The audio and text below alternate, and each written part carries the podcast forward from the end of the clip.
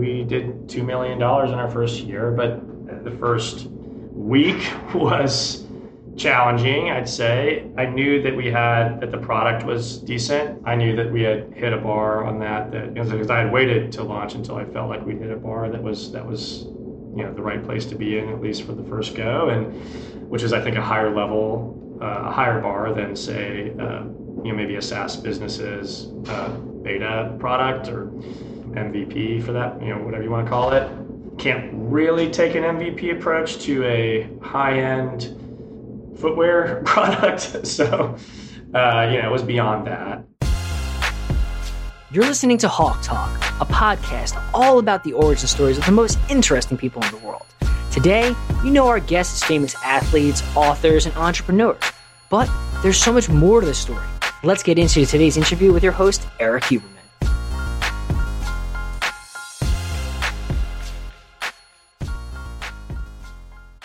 You're listening to Hawk Talk. I'm here with Paul Hedrick. How are you? I'm great, Eric. Thanks for having me. Yeah, thanks for coming on. So, got to kick it off. I assume the day you're born, you come out of the womb, kick on some cowboy boots, and start, you know, kicking around in style, right? That's just love at first sight with the boots. That's exactly right. I was born in cowboy boots. Yeah. no, uh, yeah, I uh, like I was born and raised in Texas, uh, born in Houston, Texas. Ended up moving to Dallas when I was pretty young, so uh, I grew up there and went to high school there. But yeah, like any good Texan kid, I had a pair of red ropers, uh, probably age five or so, and you know would romp around the grocery store and whatnot in those. And probably wasn't until college really that I started to get back into it. And where'd you go to school? I went to Harvard for okay. undergrad. Well, that was the only school I went to. I didn't go to grad school, but uh, yeah, I ended up getting into boots around the, my senior year again, and was getting a little homesick. Was thinking about moving back to Texas after college, and uh, yeah, that was the beginning of the of the love. I'd, I'd say. And so, taking it back, like, tell me more about like your upbringing, your parents. Like, were your parents entrepreneurial? What was childhood like? I had a very fortunate childhood. I, you know, grew up in a nice neighborhood. Uh, had parents who uh, were very supportive of me and my uh, two siblings, and you know, by and large, let us do what we want to do. Um, neither of them were entrepreneurs. My mom was a nurse, and my uh, dad was a consultant actually for most of his career, uh, management consultant, and you know, of, which I, I didn't really know what that meant when I was a kid, of course. I just knew it meant traveling a lot and doing business things. So, uh, yeah, they really let us foster our own interests and, and my interest bounced all over the place uh, when I was a kid. Yeah, so tell me about it. Like, what were the early, like, what you want to be when you grow up when you're like four years old? What were you saying? Well, four years old, I'm pretty sure it was uh, Batman. Uh, but I think just beyond that, uh, I was really into rocks and fossils. A little bit, I wanted, for a little while, I wanted to be a paleontologist. Uh, you know, this was in the Jurassic Park era, of course, in the 90s. I then uh, was pretty creative. Uh, so I actually, for many years, thought I wanted to do something creative, whether that was actual art or actually when I was a, in middle school, I wanted to be a comic book artist. And then in high school, that sort of graduated to wanting to be an architect. And it really wasn't until I graduated and went off to college that I started thinking about business and I wasn't one of those kids who, you know, was, was selling lemonade and starting a business every year. That was never me, really. I was more drawn to, to making stuff. I think the creativity in different comes out in different ways. And were your parents ever like trying to guide you on profession, or just kind of like, you want to be an architect, a paleontologist, whatever, sounds great, whatever you want, makes you happy? How what was their kind of dynamic? Yeah, that that was definitely more the latter. It was more uh, supportiveness, and you know, I, both of neither of them grew up with a ton of money. Both of them ended up going to a good college and uh, you know, pursuing their own passions. You know, so I think in many ways, my my generation, my siblings were more in the camp of, hey, we worked really hard. Let's you, know, you guys can get do what you want. My sister's a, a, a therapist. My uh, brother started out uh, in tech and nonprofit, and then now is uh, uh, working in business as well. So, yeah, it, it, was it was a nice environment, and I, I, think because of that, but we all had different personalities, of course, and this is where nature and nurture can, I, I think, uh, the, the debate can begin. Yeah.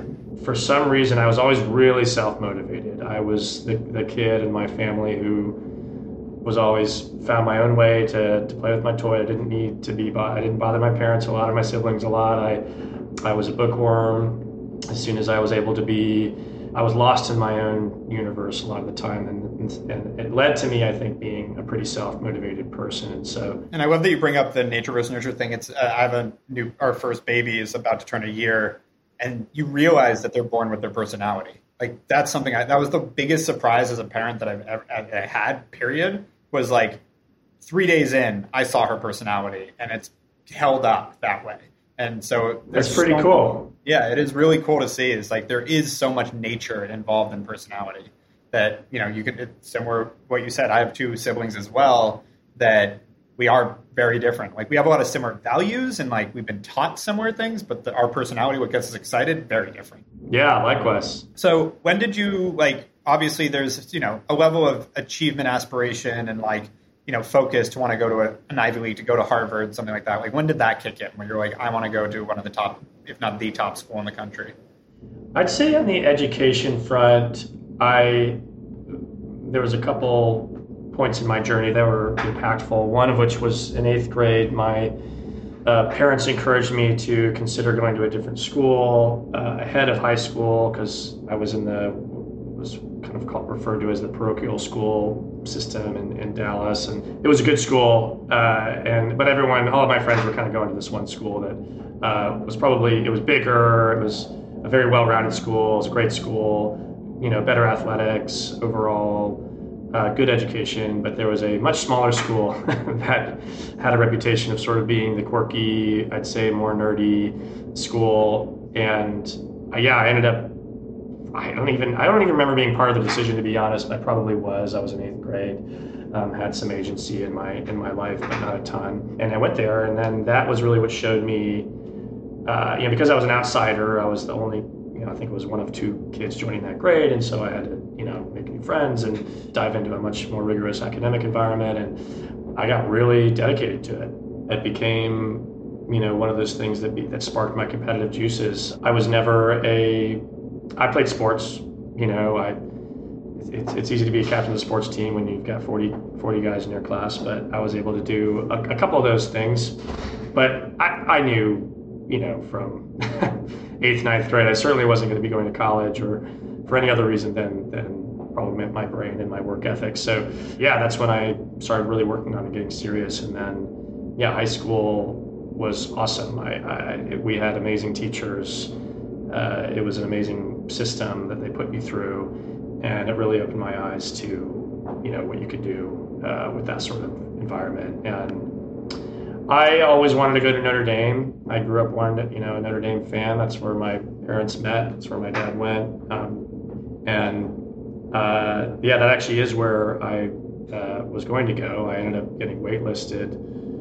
Uh, or rejected everywhere else except Notre Dame, and then you know had a little bit of a hey, should I try to get off the wait list at these places? And that was that moment where I just said, yeah, sure, let's let's try to get into Harvard, um, see if it works out, and started sending them letters and got some advice from other people on how to get off the wait list, and didn't think it would work, and then it worked, and it was a little surreal, and yeah, you know, showed up a few months later. And how was it? How was the experience at Harvard? Well, obviously, it's a reputation, right? It, it's it, it is what it is. Uh, it has a little bit of a mystical reputation as someone who's going there without having. I never even visited before I got in. Uh, I didn't even know that it was like uh, in an urban environment. I thought it was going to be, you know, sort of like Notre Dame and, uh, you know, kind of a big campus-driven environment. It's not like that as, it is in the city, but it was great. I'd say the big takeaways for people who were curious were one, it was normal. It was college.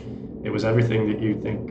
You know, it's a bunch of 18 to 22 year olds going out and having their collegiate experience and as much awkwardness and fun and partying and, and, studying as there is anywhere else probably just as many cliques and groups and athletes and nerds and even within that environment definitely all, all kinds of kinds and you know figuring out where you fit in is just as much a part of the, the culture there as it is anywhere else.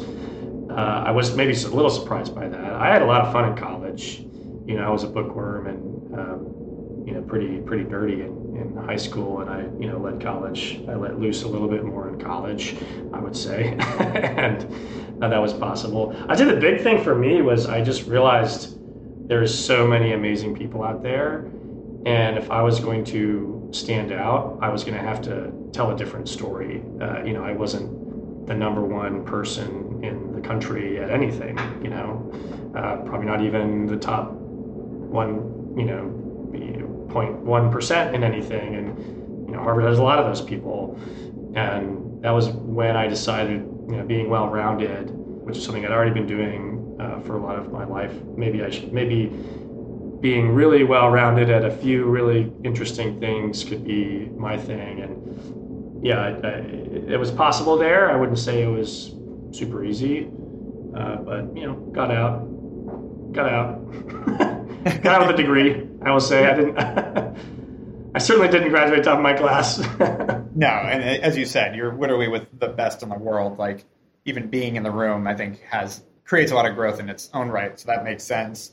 And during college, did you know what you want to do after? Like, did you go there saying like this, like I have a plan, or was like I got into Harvard, now I got to figure this out? And, like, at what point did you start thinking about what's next? Man, I really did not know what anything was. I, I felt so out of place in some of those conversations with people. Yeah, there's a lot of really career-oriented people there, um, maybe expectedly. A lot of people who, you know, at 18 years old knew exactly what an iBanker was and a what, what the difference between banking and consulting was, and you know what the derivatives trader, or you know, all this stuff that that you know, candidly, I, it took me fumbling through some interviews without doing any enough research to even you know com- coming out pretty embarrassed to, to be honest to figure out or maybe i should actually figure out what some of these jobs are in the business you know quote unquote universe because by that point i knew that i wasn't going to have as sharp a view on what I wanted to do, and I wanted to find something that was generalist, either in the you know operating universe, consulting universe, or or, or even uh, financial universe. You know, I majored in economics with a minor in math, so you know, definitely was more oriented toward the, the quantitative. And where did that come from? Why why economics and math? Because you picked that going in, right? Yeah, math was my kind of my thing in high school. Uh, you know, I, I that was definitely the subject that I spent the most time on and, and probably you know enjoyed the most. I think in retrospect because I had great teachers, I did not enjoy it as much in college, but is what it is. I was actually on a different path. It was called applied math and uh, applied math to economics, and then basically sophomore after uh, midway through college, I realized my junior and senior year were going to be really hard and not a lot of fun if I kept along. And so I realized I, the, the honest answer is I realized I already had almost most of my credits to, to, for an econ major. Uh, and I could take like half elective senior year if I wanted to, if I switched to econ. So yeah, that's the, that's the real answer. I think, I think in my class out of 1600 graduates, roughly, I believe, I mean, it was a huge number that graduated with economics. I think it was 400 or 500. Oh, like it. a third of the class graduates yeah. with that degree. I mean, it's kind yeah. of a joke, to be honest. And what did you think you? So you liked math, and then it parlayed into economics. That makes sense. What at what point did you start thinking what you were going to do with it? Even out like you just started thinking, okay, probably management consulting, or as you said, like. In- I think it, by the time I got into interviews, I realized that at a liberal arts school, you don't actually learn anything that you're supposed to learn for A day. I don't know if it's liberal arts schools. Like I think it's most colleges. Like you just most colleges maybe. Yeah. yeah. it was easy for us to poke, you know, and say, hey, why aren't we being taught how to use Excel? And yeah, you, even to take an accounting class, you had to go to MIT, like which a lot of oh wow uh, kids did. Yeah, there, there literally was no business undergrad coursework. Zero. I didn't know that about Harvard. Got it. Which is why so many people major in economics because it's sort of the closest thing to business, but it really isn't. It really has nothing to do with business. it's a lot of you know theory and yeah. anyway. So yeah, I, I kind of realized by junior year that I'm gonna have to go do all this stuff on my own. I'm gonna have to figure out what what path I want, and you know, honestly, I kind of st- stumbled into what I ultimately ended up. Uh, doing right after college. Uh, it was a my, my first job was in, was in options trading. So I mean, I interviewed everywhere. I interviewed in consulting, banking, trading, uh, everywhere that it related to uh, sort of business services and financial services, uh, which at the time seemed like sort of the only place to get a generalist training. What year was that? business? 2010 is when I graduated. So So markets are starting to recover. I would say pretty bad time. Um, not as bad as the class before me, who, you know, I was two 2009. before was- you.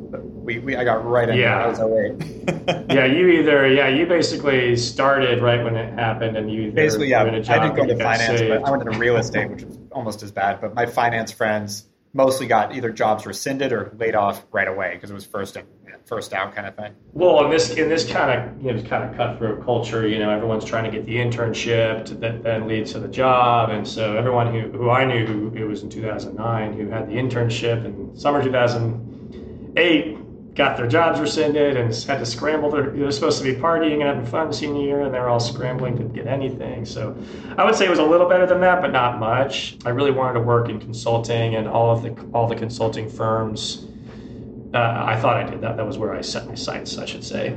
All the consulting firms cut their hiring classes by you know 50%, so it was still pretty hard. And yeah, I ended up uh, getting a job at an options trading firm in Chicago that I did briefly, but had a lot of fun. And then I actually sort of moonlit um, studying for my case uh, interviews even after I started that job, and then ended up getting a job at McKinsey and management consulting that fall after I'd already started my other job, and then uh, joined kind of halfway through that hiring cycle. Got it. So you've got the on paper pedigree, man. Harvard to McKinsey. Yeah, just don't ask either of them how well I did. I did so work there, the- and I did graduate. Good.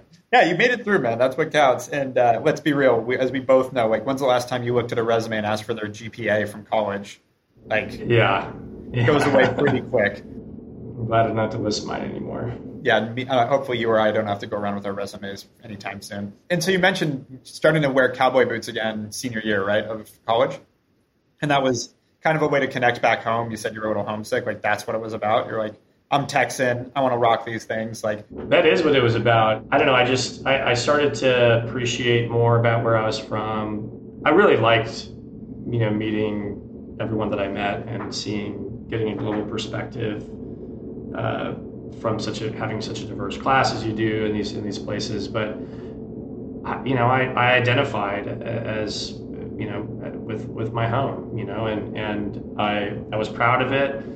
I was also probably a little, you know, I was 21 year old, 21 years old, and probably a little obnoxious about it. You know, I was in the Texas Club and, and listening to country music and you know trying to be a little icon. That was the version. That was my version of being iconoclast at, at, at Harvard. Was was kind of sticking to those guns, if not maybe even more so than I would have. when, as you said, you got the best of everything in the world, or not everything, but you get what I'm saying, is all these high achievers, and like you, you want to find your place in that group, and if you can be the Texan, like, and that start, and you start getting that positive feedback of like, you know, you were, I'm sure people made comments, good and bad, on the boots and stuff like that, and it started to be a thing. You've got an international class that, you know, that Texas spirit is something of legend internationally. That all of a sudden they're like, that's who you are. Like that starts to get that positive reinforcement too. I gotta imagine. Yeah. Yeah. Well, and they're just they were they turned out to be good for the winter. Yeah. Uh, they were warm. Yeah, touche. And so, did you like when you went to McKinsey? Were you rocking the cowboy boots in the office too? Not really in the office. That was a little bit of a at the time. I think it's a lot more gotten more casual along with everything else uh, in the last decade. But uh, yeah, that was more of a dress shoes and, and Brooks Brothers environment for better or for worse. But yeah, it was boots on the weekend and boots and bars and honky tonks and concerts on the weekend. And uh, then I ended up moving to New York and, and even and leaned even further in. So Yeah, nice. And uh, how long were you at McKinsey?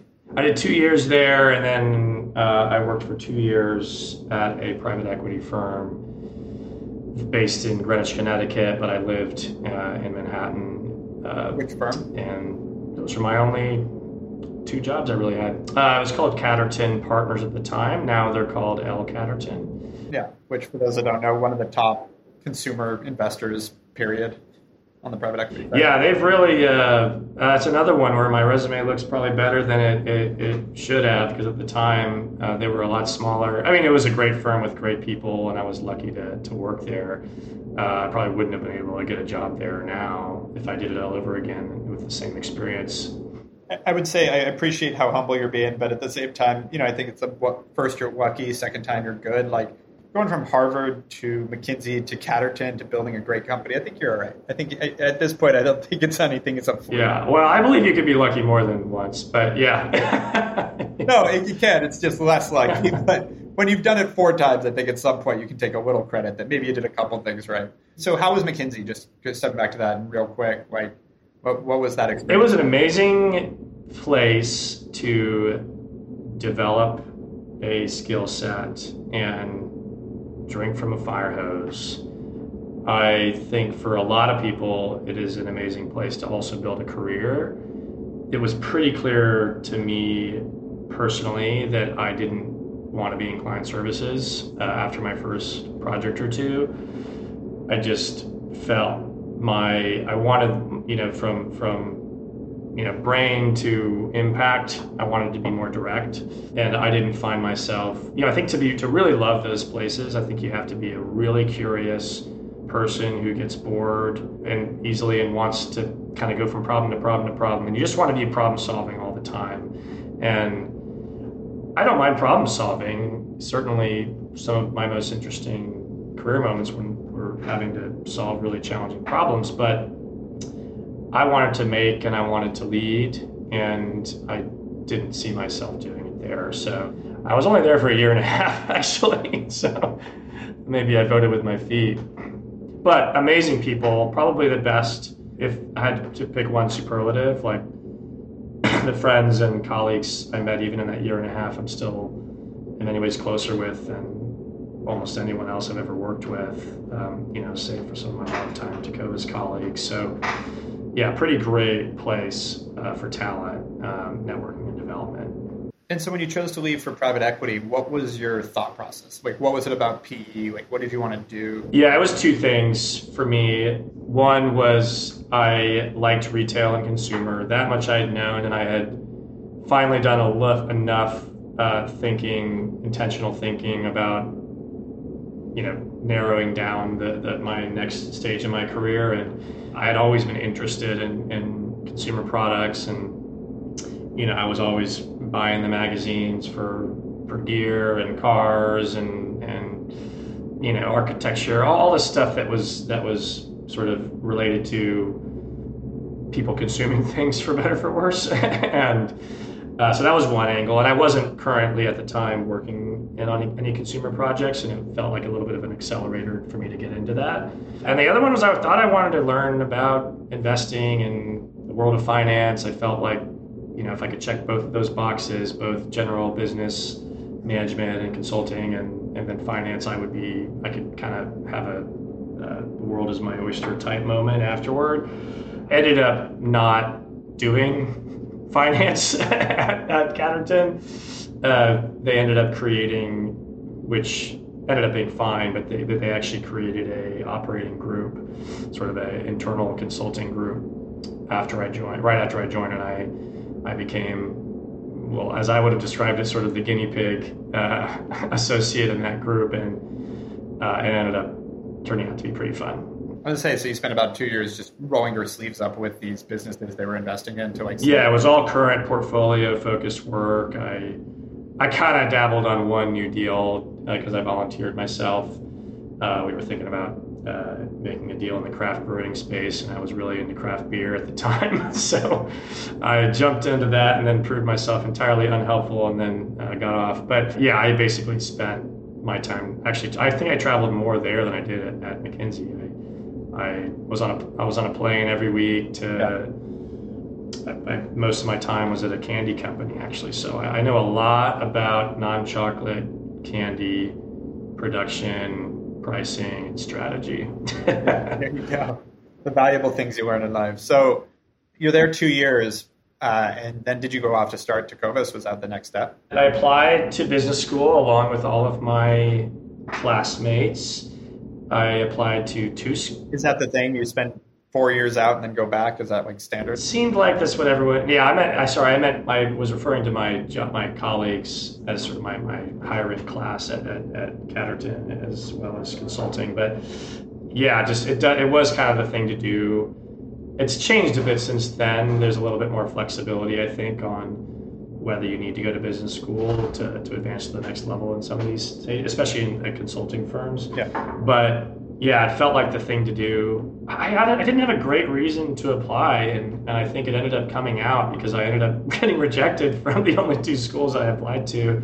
Uh, I didn't even get an interview. And was it over an essay, or what? Why were you rejected?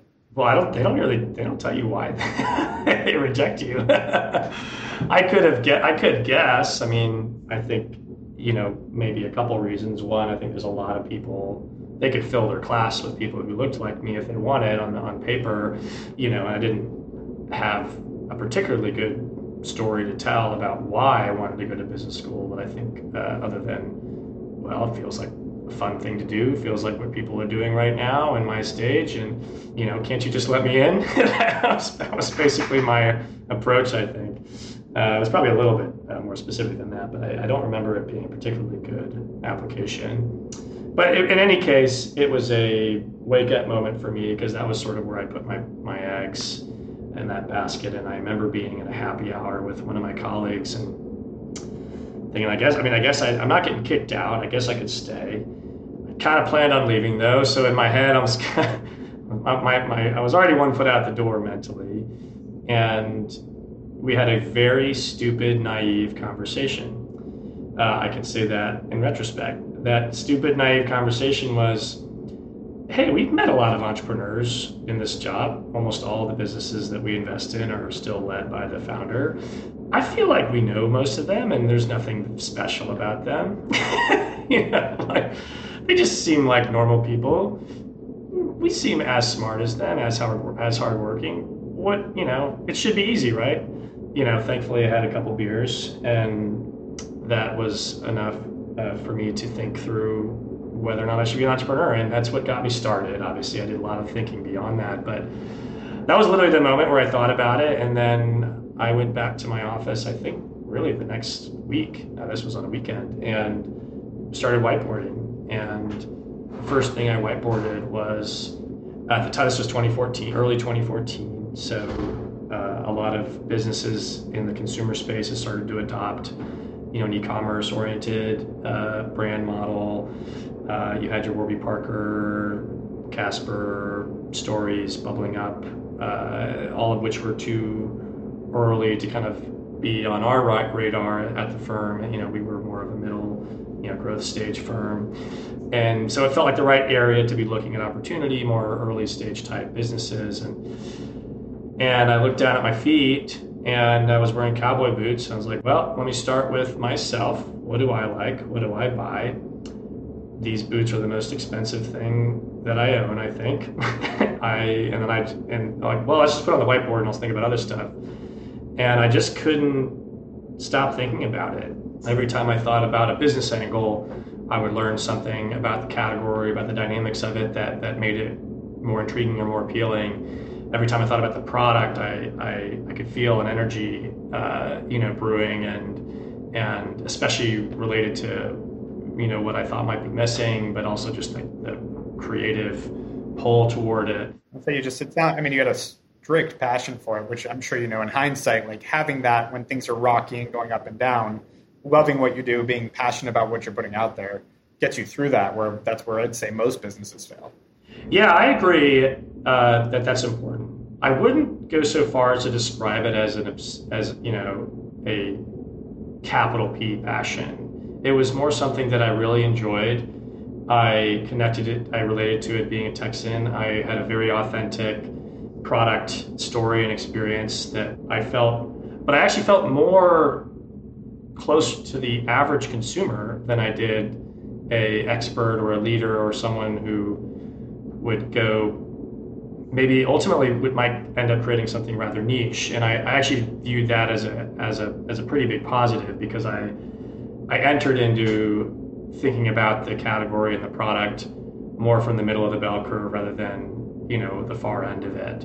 And that ended up being a lot more useful of a mindset i think to take than others. You know my goal was not to go build a niche custom super high end boot business that was would be really challenging to scale. My goal was to make the absolute best scaled brand out there and you know think about the elements that could drive larger market adoption without sacrificing that thing that I that made me passionate about it, which was the quality and the comfort and the look and everything. So it was a lot easier to be to look at the market as a hey, I'm still going to be cognizant of you know how the, how the general dynamics are, and I'm going to try to build a better mousetrap for for the general category. Yeah, and so how long did it take you from whiteboard to launch?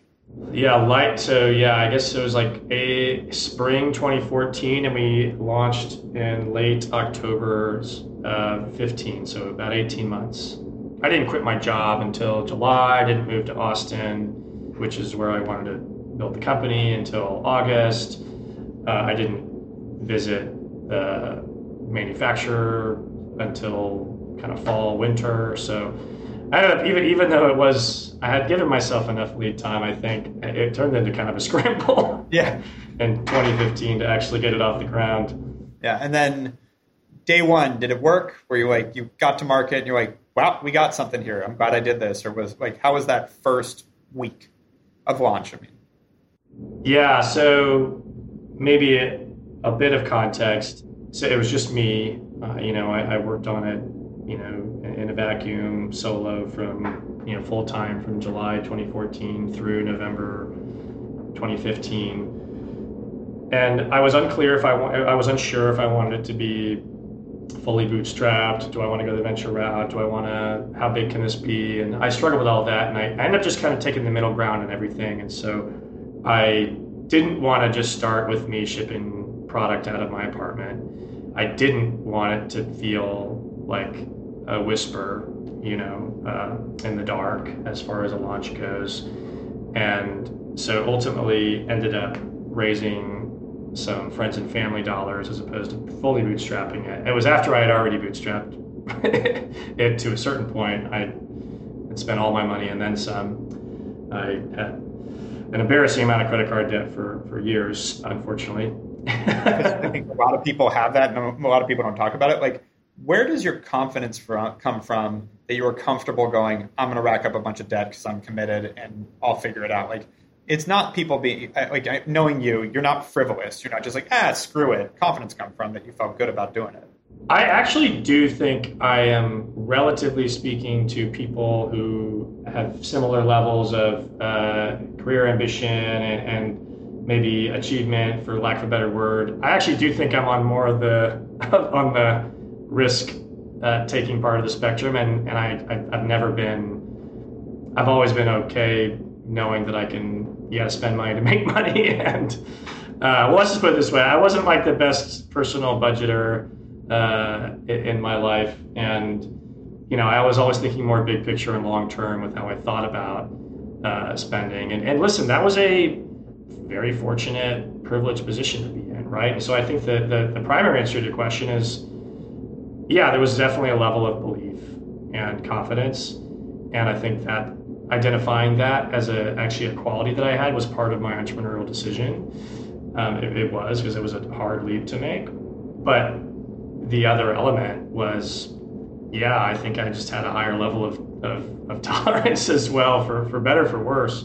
Ended up working out. But yeah, and there was that element of pride too. You know, I wanted to, I, I took raising capital from other people really, really seriously. Yeah. I think that's been one interesting thing to observe about the market and the last 10 years of the bubble that we went through and that has since, you know, somewhat popped. But man, the number of entrepreneurs I, I heard or met were just treating these millions of dollars they were raising as stuff that was kind of a given and, and maybe some of them felt entitled about it. And, and I, and I it, it, kind of grossed me out, honestly, the last uh, four or five years seeing some of that. But you know, not to put myself on a high horse, that definitely wasn't how I felt because I didn't even want to raise capital from other people. So when I did, I, you know, I was almost embarrassed to, to say, hey, can maybe we use some of that capital to, to pay me or to maybe pay off some of my credit card debt? And I didn't. I didn't end up, you know, paying my credit card debt for, for three or four years, just to just to open up about it.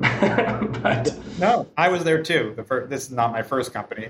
First couple companies racked up like twenty five grand in debt, but I was like I'll pay it off eventually and we'll figure it out. And again, this was also when I was like paying myself minimum wage. So 25 grand in debt was like an annual salary. Yeah, that's a lot. Like, but this gonna feel, but I'm like, but I'll get there. I'll be fine. Like there was something, oh, honestly, at the time, probably a little irrational about like, I think I'll be all right.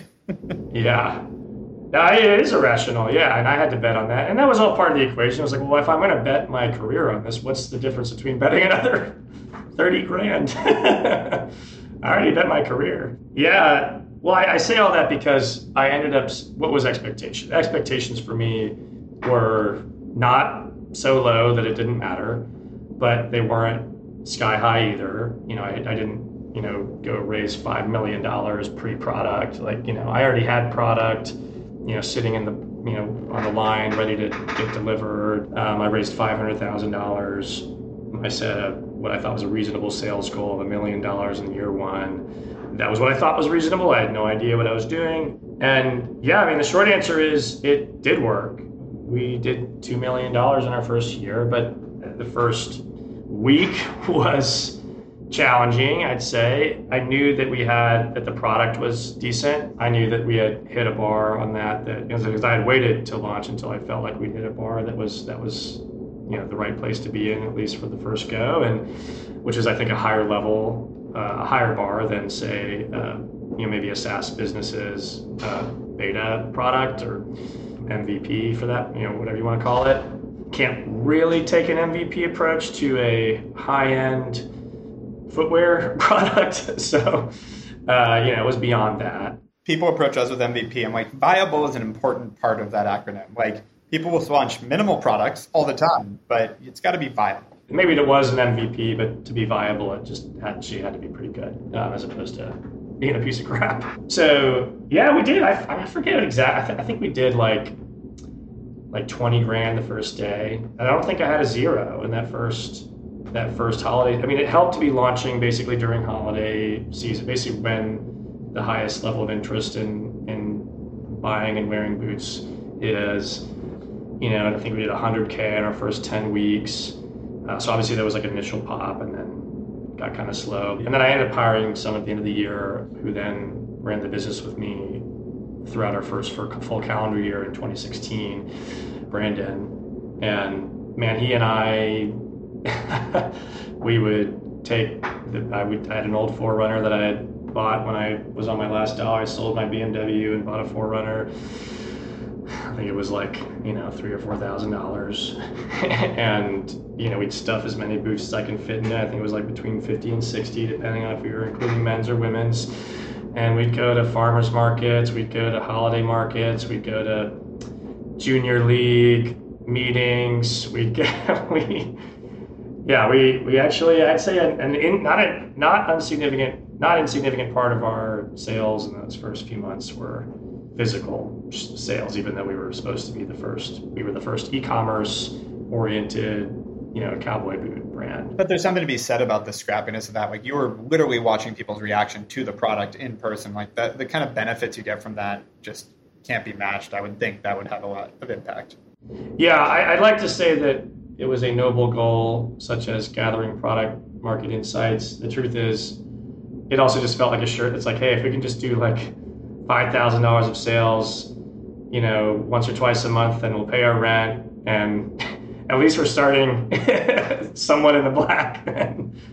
yeah, it's no, and I mean, the, but that is, I like businesses that start that way. Like, we need to make a business, we need to make money, we need to like actually pay some stuff because you, you kind of mentioned on the fundraising side, and like we have a venture fund. I we look at all types of businesses like this, and if you're not used to like all right, like at some point this has to actually generate a profit and make some money and pay some bills you end up with a year like last year where the fundraising dries up. And now I think this year you're going to see a lot of bankruptcies and a lot of these tech companies that just never learned that muscle, so to speak. And versus you, as things grow and ebb and flow, and you know, and go, keep going, you understand the unit economics. You understand like this is how we actually make money with this. So depending on the demand in the market and the economy and all that, you can flex that way. It creates the right long term success. So at what point did you feel like I did it? Like, was there a point where it's like I arrived, like we were successful? Was it that first year? Was it what was that first feeling of like I'm successful? I made something. I built a great brand here. I've gotten a, a, slightly different version of that question a lot that I've, I've had a hard time answering, but that, that, maybe is a little better way to phrase it. What I don't know the answer to, there what, what there wasn't ever for me was like a, hey, this is working moment. I mean, it was always a, it's working this much this day, this much the next, and we got to get to this place next month, this much next year, this much, you know, and definitely always felt like, you know, boiling in a pot of water now, there were definitely a couple moments where I took it, I kind of took a step back and looked around and felt, you know, proud uh, or, or impactful. And I think those moments stand out pretty clear in my mind. When was the first one? There was a couple of maybe fun moments to, to, to recognize. One was our second year my uh, colleague and I made a bet on the sales number for that year, and this was before. I think we'd only had one. Maybe it was three of us at that point. So still very, we were very slow to hire, for better or for worse. and I it became really clear that we were going to just blow past that budget or that number that we had we had bet on, and the consequence was getting a tattoo. So I, of course, you know, bet on the downside so that I was it was a hedge, and so that when we beat it, at least I was getting a tattoo because we beat it. So I do have a Tecovas tattoo on my bicep now. But that was a great moment, and it was. And I remember being, we were like backstage at a country concert that, and you know, we had gifted the guys boots, and we've, we've now since become friends of ours, and like that was like a hey, I have a really cool job. The business is working you know, I'm getting a tattoo. This is real, you know.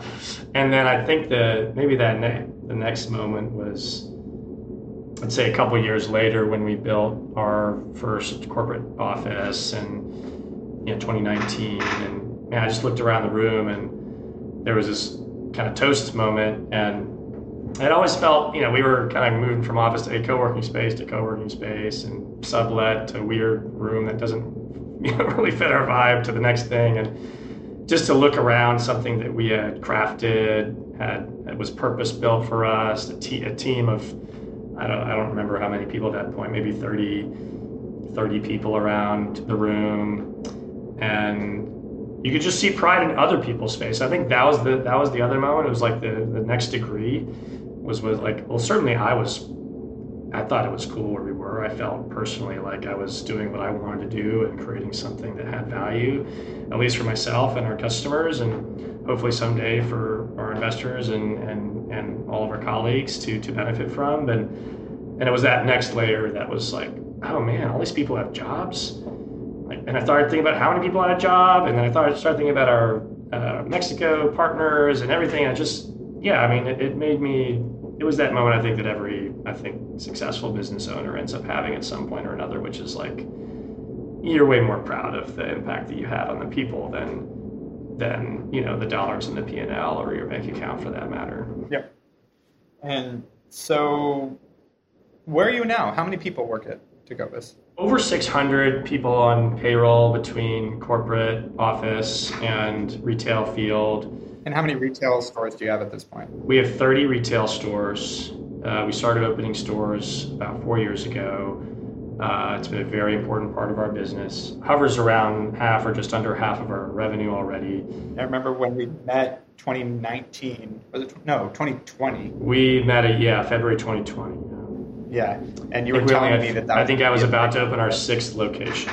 Yeah, we were. Yeah. We had five at the time, and it was probably 20% of our sales tops. Yeah, it's been a great move. I think, yeah, corporate office is probably 120 people, you know, in who work on the, the office that I'm sitting in. Uh, of course, they're not always here. It's we're flexible. Yeah, that's how it works now. Uh, but I actually hired a, a, the biggest move I made was I hired a, uh, we the board and I hired a CEO last year. So how you did? I How's am, that been? I am, yeah, for a year, I, I've had a new role, my first new job in uh, nine years. so, and what's what's your role? I'm the executive chairman. Um, still, still serving obviously as founder, and um, I'm chairman of the board. But my day-to-day role is uh, executive chairman, and been working side by side with uh, our CEO and our leadership team for a year now on that. It's been awesome. Yeah, because I know that that can be super hard for some founders, and, and to frankly find the right CEO too. That I know a lot of people that doesn't go very well, including a friend's Austin-based company that is currently having a whole bunch of public disaster. Uh, Scribe, if you're familiar with that whole story. Uh, no, I'm not familiar with what's going on over there.